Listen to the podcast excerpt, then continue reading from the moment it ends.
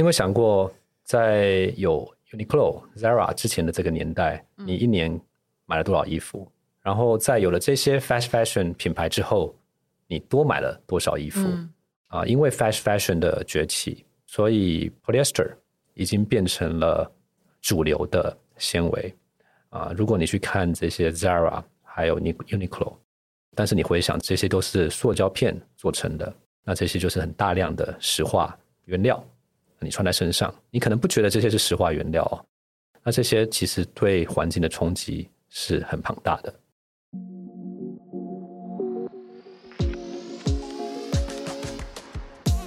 嗨，各位 Care 的听众，大家好，欢迎来到 Leading Ladies 的单元，我是主持人 Tiffany，也是 Care 的创办人。在三十分钟的节目中，透过我和各产业女性领导者的对话，了解目前各种趋势议题，如多元共融的领导力、组织或管理的规模化、新时代理财、永续经营、成长性思维等讨论，以及更具全球视野的产业观点，和我们一起打造你的影响力，成为你想象的领袖。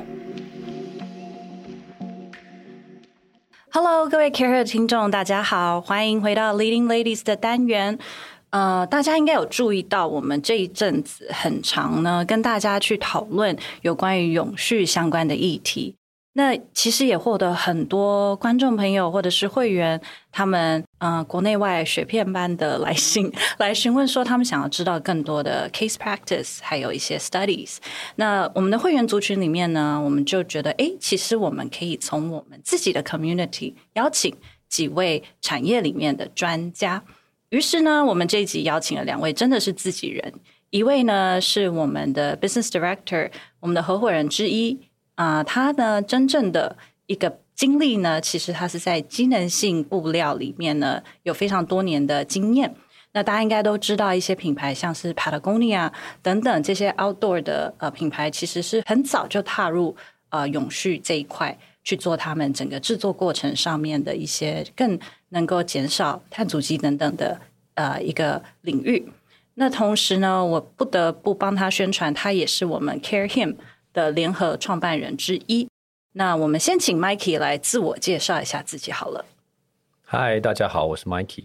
这期的主题刚好是我比较熟悉的纺织业。那各位可能在之前的交谈或者文章里面看有看过，我是做纺织业的传产大叔。我自己同从事了纺织品、纺织业大概有二十几年的时间。那现在转做纺织业的品牌顾问。同时，我也是户外运动品牌 Gear Lab 的合伙创办人。最重要的是，我是 Care Him 的 Co-founder。啊，Care Him 提供了啊我们会员他们重要的另外一半良好体贴的服务。那其实我们有一位是应该算是比较上游。那我们同样在我们优秀的会员里面呢，其实有很多是啊传统产业或者是家族企业的接班者。有一位 Jess 呢，也是陆陆续续这几次常常来参加活动以后呢，常常跟我们分享他在呃家族企业接班的种种。那最近他们也做了很多呃在制服制作上面呢，不管是呃怎么样去打造一个正向循环的永续经营之路，我们也很欢迎啊、曾经在译文产业、媒体业，那也在英国伦敦大学亚非学院硕士毕业后，现在接班家里的卓荣制服的 Jess。哎，你就叫卓荣哎？对，好，那我们请 Jess 来跟我们打个招呼。嗨，各位 CAREhER 的朋友，大家好，我是 Jess。那今天很高兴可以来到这边跟大家分享。那之前我在伦敦的时候，其实是念的是文创产业的部分。那原本其实我自己是一直都希望可以往艺文产业的方向发展的啦。嗯、但是后来家里碰到了一些事情之后，才发现，哎。好像回家才是呃港湾吗？刚 Mikey 提到了港湾这个字，对对对，然后就诶决定回家帮忙。对、嗯，那现在家族企业已经多久了？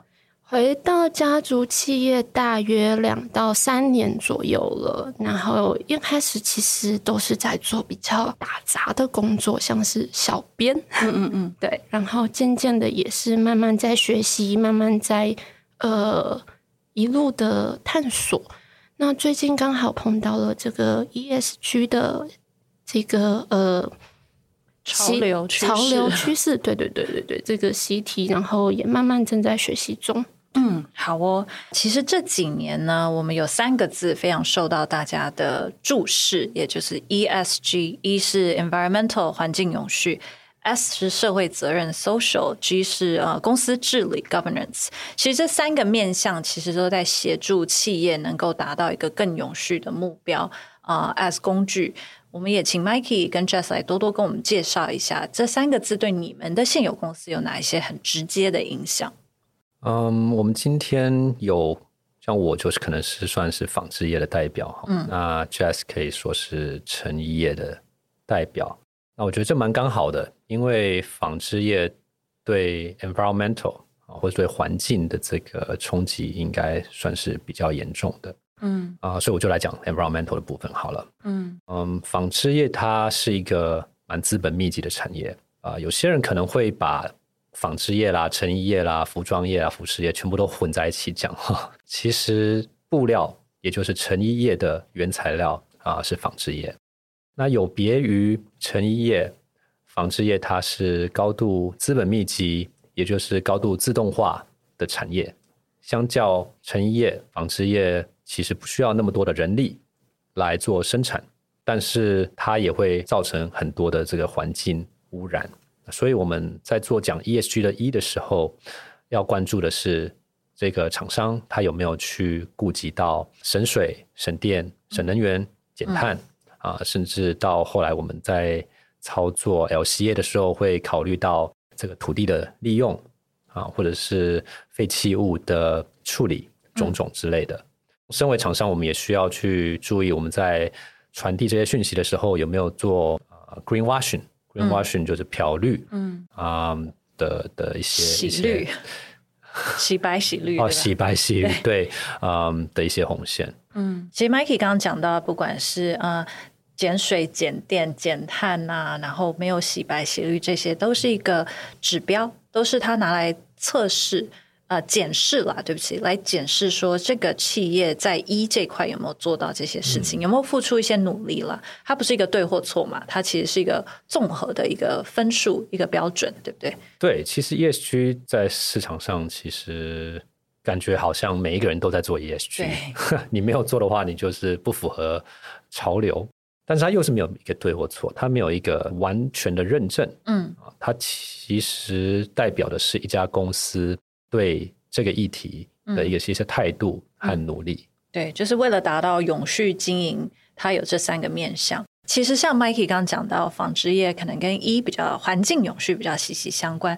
那 Just 的成衣业虽然也有一些你们使用的布料上会跟环境永续或制造过程，但因为人力比较密集，可能有很多的阿姨们，所以会比较去面对到 S social 责任。上面社会责任上面，不管是劳工的呃环境安全或者是人权，呃有没有童工这个问题呢？Jess，这个当然是没有的，因为好像当年资深前辈刚说艾迪达会来查，对不对？啊，很早期很早期的时候啊、嗯呃，应该不在台湾啦，不过可能一些第三世界国家，嗯，可能会有童工的这些疑虑，嗯，所以这些早期也是靠这些大的品牌商去 make sure 这件事情没有发生。去查他们有没有藏童工这样。对对，在这个 basement 里面。对，在台湾应该比较不会有这个问题。在台湾基本上不会有这种问题。不过我们公司有就是产学合作的配合。嗯，对，像从二零一五年开始，就是我们台湾俗称的那个技职奥运的选手，都是在我们公司训练的。哦，对对对，对每届都有拿下金牌、银牌、铜牌。嗯，对。台湾之光真的厉害。我们这集等一下应该会讲到很多台湾之光，像咖啡沙这些。对，那最后其实讲到公司治理的 governance，这个可能就比较是大型企业会。啊，对面临到像是利害关系人的维护，呃，股东啊，董事会里面的男女比例啊、嗯呃，以及要有专业的面对抗议的人的这样子的一个措施。是希望两位没有常遇到这个问题。不过 ESG 其实对我们这种中小企业来说，嗯、其实相对聚焦很容易啦。嗯嗯，对，因为我们对啊人数少，改变容易。Mikey，因为这几年其实从欧美开始他们的政策的改变啊、呃，所以他现在会有一些标准。这段转型它的契机到底是什么？什么时候开始的？以及你现在遇到的挑战困难有哪些？其实 ESG 啊、可能各位在这几年啊比较频繁有听到，但是在我们纺织业界行之有年，只是它称为不同的名称啊。以往可能从早期的这些啊、呃、安全布料啊，或者是这些环保布料，那到现在有这个新的名词叫做 ESG。啊，中间还有一些 recycle 布料之类的。那反正每过个几年，社会或是媒体就会啊套一个新的名称啊，让这个产业有一些新的转型的契机。那 ESG 应该是呃现在比较热门啊，比较 trendy 哈，比较 trendy 或者比较普及啊的一个追求项目。那就像刚刚 Tiffany 讲的啊，ESG 第一个 E 是 environmental，所以 E 这个。啊、是 environmental 的这个缩写哈，嗯、所以纺织业啊、，being a 高度工业化、高度资本密集的产业，其实它带给环境的影响其实是蛮巨大的啊、尤其我在的产业是化纤石化的纤维啊，所以很多机能性布料啊、尤其是后面的后期的这些 fast fashion 开始之后，polyester、nylon 这些化纤，因为它们便宜。又好制造，所以已经渐渐取代这些 cotton 或者是 linen 这些麻或者是棉的材质，已经作为现在市场上啊、服装衣服的主流。那这些石化的纤维慢慢变成主流之后，它渐渐的也会变成环保上的一个负担，对地球上的一个负担。所以这几年其实有很多的组织单位来监管、来监控。啊，或者来协助维护这个产业在市场上或者在环境上的一些平衡。Jess 今天有准备了一些资料，有关这些环保相关的一些组织，比如说他们公司有用到的一些布料来自于 Global Recycle Standard 啊，Bluesign、Oeko-Tex，这些都是我们在纺织业常见的一些啊环保规范。他们规范着可能是你的用水、用电、嗯，碳足迹，嗯。或者是社会安全、员工福利等等，跟 ESG 相关的议题。嗯，这些组织其实也不是这几年才有的。嗯，这些组织有些像 Oeko-Tex，我在可能二十年前啊就听过 Oeko-Tex 的存在了。你在这个产业这么久了啊！谢谢你透露了我的年龄呀。嗯，对，所以类似这样的组织其实行之有年，但是在这几年他们更被重视，因为消费者。的环保意识抬头，嗯，也就是说，其实这个转型的压力，可能大部分是来自消费者的觉醒，对于购买的产品的制造过程，以及它整个产业链里面，就像你刚提到，甚至劳工，大家也会去在乎他们的啊、呃、受到的一些对待。那还有哪些挑战跟困难？其实台湾的产业。算是走的蛮前面的，嗯。啊、呃，我自己这几年看下来，早期可能这些 governance 是在注重的议题，可能是比如说童工啊、呃、超时工作环境有没有水喝之类的。现在的议题反而是比较着重在于啊、呃、你的碳排、你的用水量，嗯。啊、呃、你回收了多少水，嗯。用了多少绿电等等。好，所以 Mikey 刚刚跟我们分享，其实是纺织，还有纤维等等。那我们再往下一个阶段是到的成衣，我们也请 Jess 跟我们分享。因为其实像 Mikey 刚刚提到的这些，比较会是外销，那可能因为在欧美的政策上有一些要求。那像 Jess 你们家的制服，大部分是以国内的企业为主，对不对？跟我们分享一下。嗯，对。那像刚刚 Mikey 提到的部分的话，其实他有提到这些标章。那我觉得国内国外其实他们是互相影响的。嗯、那我们像台湾的话，一样也是，就是看到国外这样做，我们一样同样也是想要用一样好的，甚至是更好的东西。那比如说我们在呃追求衣服好看的同时，那是否也是要追求衣服的环保？那像我们在为我们长期合作的客户。呃，像刚刚 Mikey 讲到几个标章，包括一些呃 GRS、Bluesign 这些，我们同样的也是要求我们的供应商也能够提供这样的标章，让我们来检视他们是否合乎规范。嗯，那可是我们碰到的困难，也就是说，因为你要申请这些标章，通常这些标章都是呃欧盟，对欧盟首先开始的。那成本势必要提高。嗯，那国内有一些厂商，他们并不是，嗯，我讲直白一点，他们并不是很能够理解呃理解这些。嗯、对对对，就是在预算这个方面，因为呃，这是制服，嗯，对，是公司同仁要穿的，那并不是所有的长官或单位都能理解到这一点。嗯，就是我希望东西好。那东西好的话，那预算就也要好。嗯嗯，对，对他，因为他可能不是一个直接面对消费者，或消费者不会发现的事情，因此它的价值可能很难反映在他愿意投资下去的成本上面。对，OK，那其实呃，Jess 跟 Mikey 刚好两位都有提到一些呃可能的标章跟呃一些这里面整个过程里面的一些概念，像 Mikey 提到碳足迹。可不可以再多跟我们分享一下碳足迹到底是什么？因为大家都知道，呃，比如说骑脚踏车、多搭大众交通工具，那其实，在纺织业也有碳足迹，这个是个蛮重要指标。这是什么呢？其实任何产业都会有碳足迹的产生哈。其实我们生活只要是醒着，任何一天，我们不管是搭交通运输工具啊、吃早餐啊、去上班，其实都有碳碳的产生。但是在纺织业，它又是更庞大的一个议题，嗯、因为纺织业其实是一个非常不环保的一个产业，嗯，至少以往来说是这样子。它需要用大量的水，然后把这些水加热到沸腾的状态，然后再把它烘干，嗯，好，那这个过程来来回回，其实就消耗了很多碳，嗯，那又牵扯到，如果你是化学纤维，那你这些化学纤维的原料。其实就是 fossil fuel，嗯，石化，石化原料。那石化原料它本身的碳足迹的分数就扣得很重啊，所以在整个循环的过程下来，它统计出来的碳足迹、碳排放其实是蛮庞大的。也就是因为这样子，产业里面开始有这个所谓的环保回收纱，嗯，或是环保回收纤维，那用的最主要的来源就是宝特瓶。宝特瓶的回收，这个可能大家在日常生活就应该多少有听过，或是接触到，说，哎，这件衣服这个 T 恤是用了二十个回收的保特瓶做成的，种种之类之类的。嗯，这边 Just 有没有可以补充？因为你们的制服应该也会用到这样子的原物料，嗯、对，对不对？没错，我们很多长期配合的大型企业伙伴，我们都已经替他们使用了，就是呃环保回收纱的部分。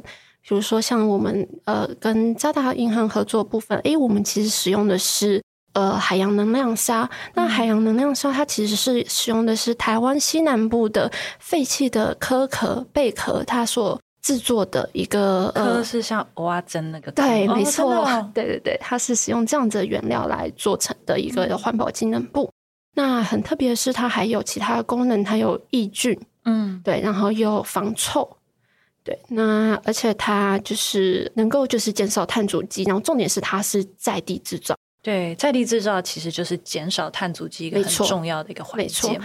那包括另外像还有花旗银行也是我们长期合作的伙伴。嗯、那花旗银行今年我们选用的夏季制服呢，我们是使用了清凉的节能纤维，也就是说，你穿上它之后，在夏天的时候你比较容易能感受到就是比较凉。嗯，那是这个是工研院最新研发的产品啦。嗯、那它是有数据说，就是它你可以呃稍稍减少冷气的这个使用哦。所以就是大家穿了不会那么热，冷气可以开的比较没有那么大一点。对，其实听两位讲到这件事，会发现呃，因为这几年其实对消费者来说啦，很流行 fast fashion，像 Zara 这种，对，呃，可能单价非常便宜，可是它可以很快替换。那听起来这些产品可能就比较不环保一点，是吗？你有没有想过，在有 Uniqlo、Zara 之前的这个年代，你一年买了多少衣服？嗯、然后在有了这些 fast fashion 品牌之后，你多买了多少衣服？嗯、啊，呃，可能女生买的衣服可能会比较多一点了，但就我自己来说好了，可能一年可能买个六件新衣服，以前就觉得哇，够用了。嗯，现在可能。一个月买六件，可能一年买个二三十件，嗯、好像也觉得蛮正常的，因为一件才两三百块钱，三四百块钱，那你就多买，然后穿坏了就丢掉，嗯。啊，那这个无形中其实造成了很大的环境的冲击和污染，嗯，比如说棉好了，就算你用的是棉、有机棉麻，他们还是需要大量的水，嗯，去灌溉，用大量的土地啊、呃、去耕作。啊。那这些土地原本或许可以拿来种植啊，对环境更友善的植物，但它拿来种植了棉跟麻啊，就剥夺了这些呃食物供给的可能性。嗯，那同时有一半的来源，目前在过去几年了啊，因为 fast fashion 的崛起。所以，polyester 已经变成了主流的纤维啊。如果你去看这些 Zara 还有 Uniqlo 啊，像我们现在比较常听到广告的 Aerism，Aerism 就是用这个聚酯纤维，嗯，它是百分之可能超过九十的 polyester。那这些就是很大量的石化原料，你穿在身上，你可能不觉得这些是石化原料啊，但是你回想，这些这些都是塑胶片做成的。那这些其实对环境的冲击是很庞大的，因为它包装的很好，所以消费者可能不会有认知到这个问题。嗯、所以要做环保的话，其实还是要从消费习惯来着手。嗯、从消费者的力量，你做的每一个消费选择。那也想问两位，其实以 Mikey 来说，你这样子的一个转型花了多久的时间？那中间最难的地方是什么？譬如是跟啊，厂上游的沟通，还是是跟制造业，还是厂商的沟通？台湾大部分的厂商还是以代工为主，嗯，所以这个转型其实是受迫于国外品牌商的压力，嗯啊，他们引导的市场，或者他们受到市场引导啊，互相牵引，所以这个结论就是，台湾身为代工厂，就去去配合，除了刚刚提到的这些配合不同的这些环保的认证表彰之外。同时也要配合着做多一点啊，回收料、回收的宝特瓶沙啊，回收的这个啊比例要提高，种种之类的。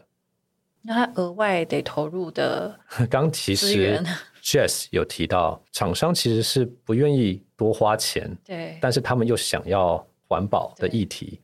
其实宝特瓶回收沙来讲好了，你继续想想看，传统的这个所谓的 Virgin。Virgin Fiber 是直接从石油提炼出来的。那现在要从垃圾堆里面去做回收，宝特瓶再去用大量的水再去做清理，再把它磨碎啊，再去抽纱、造粒抽纱之类的，难道成本不会比较高吗？嗯。这样有比较环保吗？你这样听你讲，它还要花更多的水。对，它会花比较多的水，可是它不用萃取新的石化原料。嗯，好，所以统计出来好像是会还是会减少约三分之一的碳、哦、碳排放。OK，对对对，Jess 讲的没有错。所以它因为它没有用到新的石化材料，所以它的碳排还是减少蛮多的。可是中间的这个。就像我刚刚提的，要去拿水来清理啦，或者是去垃圾堆里面把这些瓶子找出来啦，还要撕撕那些标签，撕那些标签啦，这些都是多余的工程之外，都是多余的步骤之外，其实它也无形中啊、呃、美丽的去包装了一个啊、呃、你看似环保的一个动作。嗯，那 Jess 这边呢？因为呃，其实刚听到你的一些合作的长期的伙伴，好像都是以外商居多。呃，对，对，然后制服其实它其实呃很多传统产业都会有制服的需求。是，那你在客户跟他们沟通这块事情，你遇到的挑战的话，怎么去解决？嗯，其实大多数台湾国内的厂商，他们还是有一些些迷思，会觉得说有一点天然纤维的东西好像比较好，嗯、也就是说，他们还是比较喜欢传统 TC 的东西，TC 就是。特多龙加棉嘛，嗯，可是其实特多龙就就是 polyester，对，嗯、很不环保。那它它也并不是单纯的棉，那制服我们也不可能用到全棉，对，制服你用全棉的不挺。不挺，对，容易皱。全棉的东西，你如果天天洗、天天烘，那一定就是很快缩水、很快干，对，不耐穿，对。那最好的选择，你当然就是用那个环保机能布，嗯，嗯，那预算就会高一些，嗯，那就要看他们愿不愿意再稍稍的提升预算。那对我们来说，我们是愿意做这样的事情的，嗯、对。那这个时候就要花费很多的心力来跟他们做沟通，沟通对、嗯。那像 Jess 的这个家族事业花了多久的时间做这样的转型跟准备？其实我们一直都有在做这个循环经济的这个商业模式啦，但是有一些可以接受，嗯，有一些比较传统。我觉得相对来说，其实外商真的还是比较容易沟通的，就是因为这个观念比较对这个观念，对对对对对。嗯那其实接下来也要问问两位，因为呃，两位算走在这一个趋势跟转型的蛮前端。像 Mikey 的公司，你们可能这二十年来都一直在做这样的准备，因为比较早受到欧美市场消费者的不能说压迫，就是他们的领导，呃，对他们的消费习惯的这个感染。那对台湾来说，我们还有很多很多大大小小的代工厂。那其实大家都一直在说，我们现在未来都是产业链的一员。那尤其是欧盟最近现在有减碳净零的政策啦，啊、甚至要开始交碳税等等。接下来，身为这些代工厂，这五年有没有要注意的事情？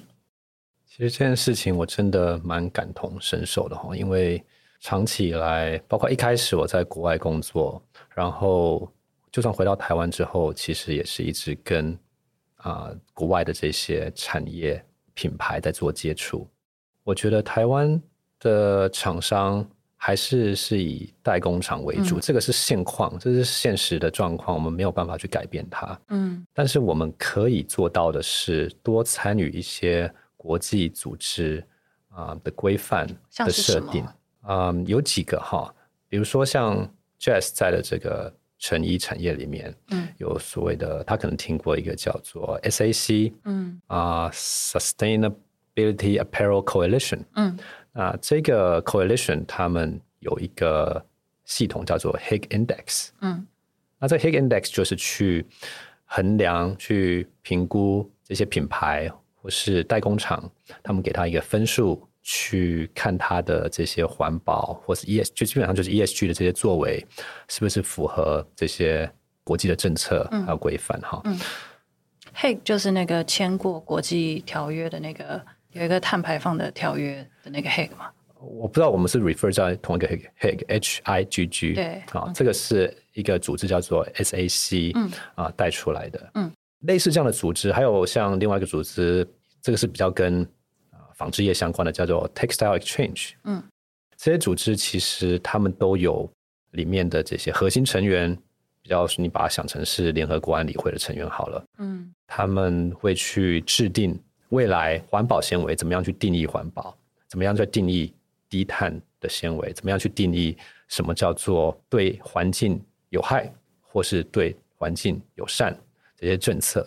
很可惜的是，台湾厂商身为代工厂，常常在这些组织的会议里面缺席。嗯啊，不只是中小企业，甚至是大厂啊，有可能以前的是资讯的不足，或是语言的隔阂，所以长期下来这些规范。都是被国外的厂商啊，或是品牌决定的。嗯、那他们，你可以把它想成是不了解民间疾苦，不同的这个生产制造业的这些困难，所以可能制定一些规范，导致于我们长时间在用追赶的方式啊来配合啊这个市场，而不是在主导或者是参与啊这些规范的这个设定。哦，所以这些其实我蛮鼓励台湾的这些，不管是中小企业或者是大的上市公司，都能够多多参与类似的这样的组织。我相信还有更多更多不同的产业里面都有类似的组织。对，其实呃，讲到一个重点，就是你玩游戏要赢，你总要懂游戏规则。那更好的是能够参与游戏规则的制定或者是讨论。那在成衣这块呢，有没有类似的一些观察，或者是接下来几年你们要注意的地方？其实我们自己。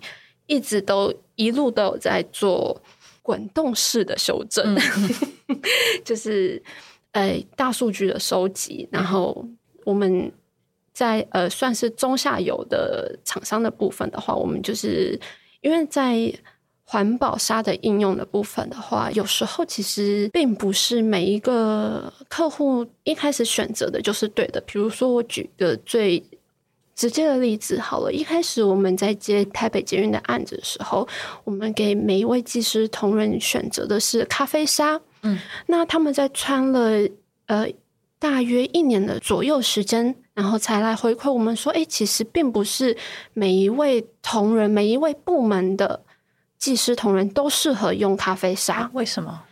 因为他们有一些部门是需要，就是钻到车底做一些维修，哦嗯、那这个时候就会有一些火花的产生。OK，那这个材质就是不适合他们的。可以介绍一下咖啡沙是怎么样的？哦，咖啡沙的话，他们是利用咖啡渣，嗯，来做原料，嗯，对，所以也是一个环保的回收的材质，理解。所以它如果是要钻到车底下那种有很多摩擦的，对，它有可能会产生火花。哇，OK，有，有点危险，对，有危险性。对，对，对，对，对，对。我补充一下哈，就是咖啡沙其实算是类台湾之光了。嗯、对对对，真的，我们发明的。呃，台湾厂商把它发明出来的。OK，对，它其实也是聚酯纤维 （polyester） 啊为基底的一种原料。嗯，那。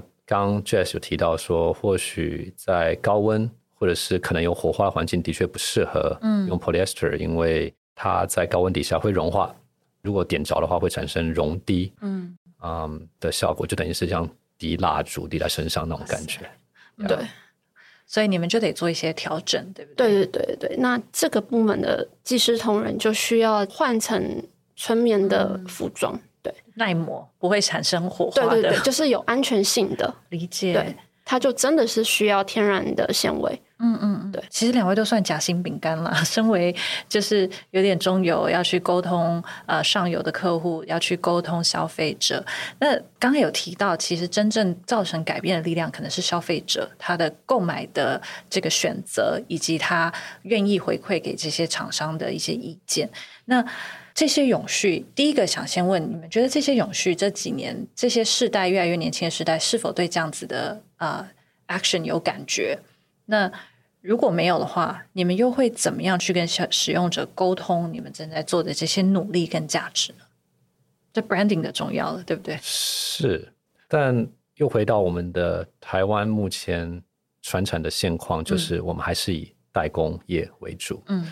当然啦，这几年其实有很多很棒的台湾自有品牌，包括呃我自己的 Gear Lab Outdoors。OK，刚刚是一个广告，在做这些努力哈。不过大部分都还是代工厂。我自己是觉得啦，虽然说我自己也代表的品牌，我也代表着呃船产的生产单位。我觉得船产可以做到的是，好好把这个代工的角色扮演好。嗯嗯，这都会让我想到，你要传递这个这个讯息，你不一定要站在最前面，站在最前端，啊，但是你可以做好当一个很好的沟通桥梁，把这些产品的知识，比如说这些的碳排、这些的功能、这些机能，好好的沟通出去。嗯，把产品的品质提升。嗯啊，要做这些。节能减碳的制程，其实也是要靠我们这些实业啊，就是传统制造业来达成的，嗯、来执行的。我都有时候会想到，像我们另外一个很知名的伙伴 ASML，嗯，他们的 company slogan 我觉得写的很好，嗯，它叫做 The most important company you never heard of，嗯，其实隐形的巨人，对，那我觉得讲的蛮不错的，因为如果你去问大部分的消费者。他可能也没有听过 ASML，嗯，可是他在产业里面却是一个非常非常重要的角色。他是台积电的靠山，对。对，很重要的伙伴。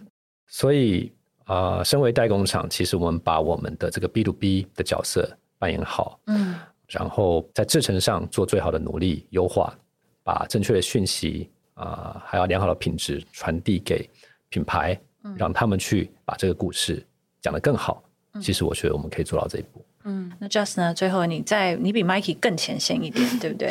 然后自己也是消费者，所以你觉得有什么样的呃，可以跟消费者去沟通这样的努力，或是你们会持续的做哪一些永续的努力呢？嗯，如果谈到就是消费者有感的话，有一个故事，我觉得想跟大家分享的。那我觉得回到一切的最基本，也是刚刚 Mikey 说的，就是回归到都是产品面，就是把产品做好。那我记得那时候我是刚从英国回来，那做的就是小编的角色。那那时候我收到一则就是私讯，然后她是一名花旗银行的女性员工，那她就讯息给我说，她非常喜欢一件七年前我们做的洋装，七年前他说他几乎每天都穿，然后穿到现在有一点勾纱，他感觉好像不能再继续穿下去了。他问我说：“他可不可以再做一件？”然后我就想：“天哪，你这样子穿，对啊，七年呢，对，天呢，我就觉得非常的感动。然后我就觉得这一切真的是就是要回归到产品。”一切的本质就是你产品做到好，要够好，对对？你产品做到客人喜欢，嗯、你产品做到客人愿意多穿，嗯，耐穿，好穿，那是否他就不会去想说，呃，我要多买好几件，我要做，呃，我要就是快时尚的那些，嗯嗯，你要怎么样做到让客人真的打从心底喜欢这个产品？对对。所以真的是回归，刚其实两位都有讲好，就是回归产品本身它的品质。对，那也就是像 Mikey 也有讲，去开发更多啊、呃，在制造的时候，你产品上面怎么可以在每个步骤去做一些永续？真的觉得。Jess 的产品真的不错，可以穿七年都不会坏掉。你现在有没有很心动？对，然后这个这位员工七年了也都身材没有这个改变，对，都维持的很好。可以可以给大家看截图，就是我发誓。好，好，那我们可以到时候帮 Carry Him 也定做四件，现在目前只有四件，对不对？嗯，我们努力招募会员中哈。好，我们今天很谢谢两位来跟我们分享。语重心长的分享，两位在产业里面所看到的面向，以及台湾的机会，甚至你同样如果也是在呃呃中小企业或者是传产，甚至家族企业的，我们还有哪些事情可以一起去提升整个产业链，提升你自己的品牌价值，甚至把这些呃价值去沟通给更多的消费者，造成更正向的循环，对不对？那再次谢谢 Mikey，也谢谢 Jess，谢谢谢谢大家。嗨，大家喜欢这集的内容吗？欢迎在 Apple Podcast、Spotify 或本集描述中最底下的链接帮我们评分留言，让我们知道你的想法。除了 Podcast 外，Carey 更策划了很多很棒的线下活动，每个月都有各式主题活动，从小型亲密的商业主题 Salon，到集结商业领袖的大型论坛，甚至是夏日论坛，以及是年末会员专属的 Gala 餐会。透过这些活动，会员还能独家享受 Think Tank 内容以及邀请制的圆桌聚餐。更多详情，请点击本集描述中成为 Care 会员了解。